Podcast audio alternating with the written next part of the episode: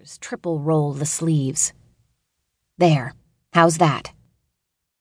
The wool is the prickly kind. Spectacular, Auntie.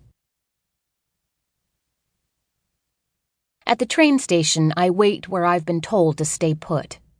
I can't see the dragon's tail, but a worrisome blackness puffs from nose to middle. Cripes, Jasper. It's coughing like Grandpa before he went to meet his baker. Riding a red nosed dragon train to the ocean twists Jasper with excitement.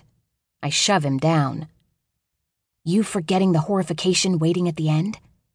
Indescriptible acts on my person, that's what. Mrs. McLaren comes hurrying down the platform with the ticket and takes me by the hand to feed me to the dragon. Up you get. The step is half as high as me, which would be no trouble except for the situation under my dress. Come on, Harriet, you're too heavy for lifting. I oblige, hoisting up my eight years of flesh and bone. Good Lord, child, where are your panties? Jory got the last ones. One thing learned being smallest of six you get what you get, and most times you don't. She sacrifices 50 cents. No time now. If you see a five and dime, could you manage to buy a pair? If I can travel my lone self from Montreal to Halifax to Sydney, I can buy underwears. They'll be pink. No, green, with little flowers. Mrs. McLaren? Yes. A salt moon winks on my scuffy shoe as I tap the metal step like a world famous Rockette dancer. Spit it out. Is Daddy in a whale like Jonah? He's where he can't hurt anyone ever again. But what if his going hurts in my belly? Just drink some warm milk and you'll be fine. Mrs. McLaren? What is it now? Jinxie likes her white ear scratched best. Soon as your mommy is on her feet, you'll be back scratching her ear yourself.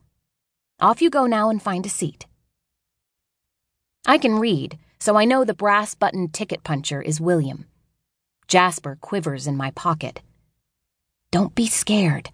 Mr. Brass Buttons is just a walrus with a fancy biscuit tin on his head. Ticket, miss.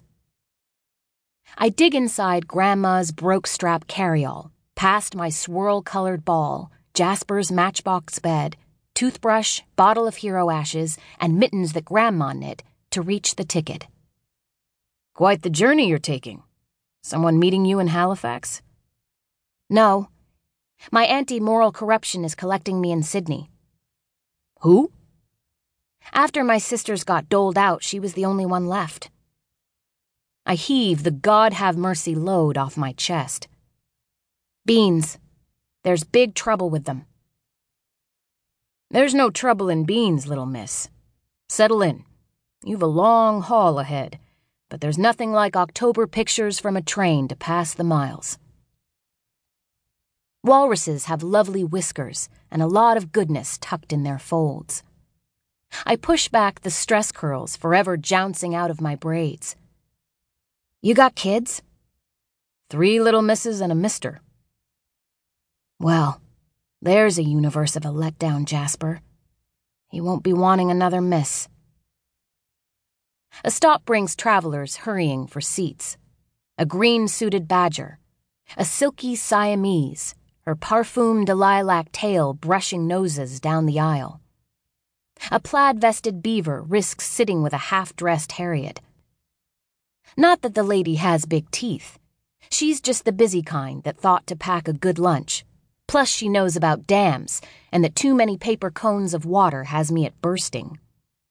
Come on, little dearie. Facilities are this way. I've never had anything so shocked with tongue pleasers as what Mrs. Beaver stuffed between two pieces of bread. Thanks, lady. This is spectacular. And where are you from? The sister house is where I live most of the time. Like a convent? Nothing like. There are no gray nuns with rulers. In my sister house, June makes the walls. Jory is the roof. Jillian is the floor. Jenna, she's the windows, fluttery with lacy curtains.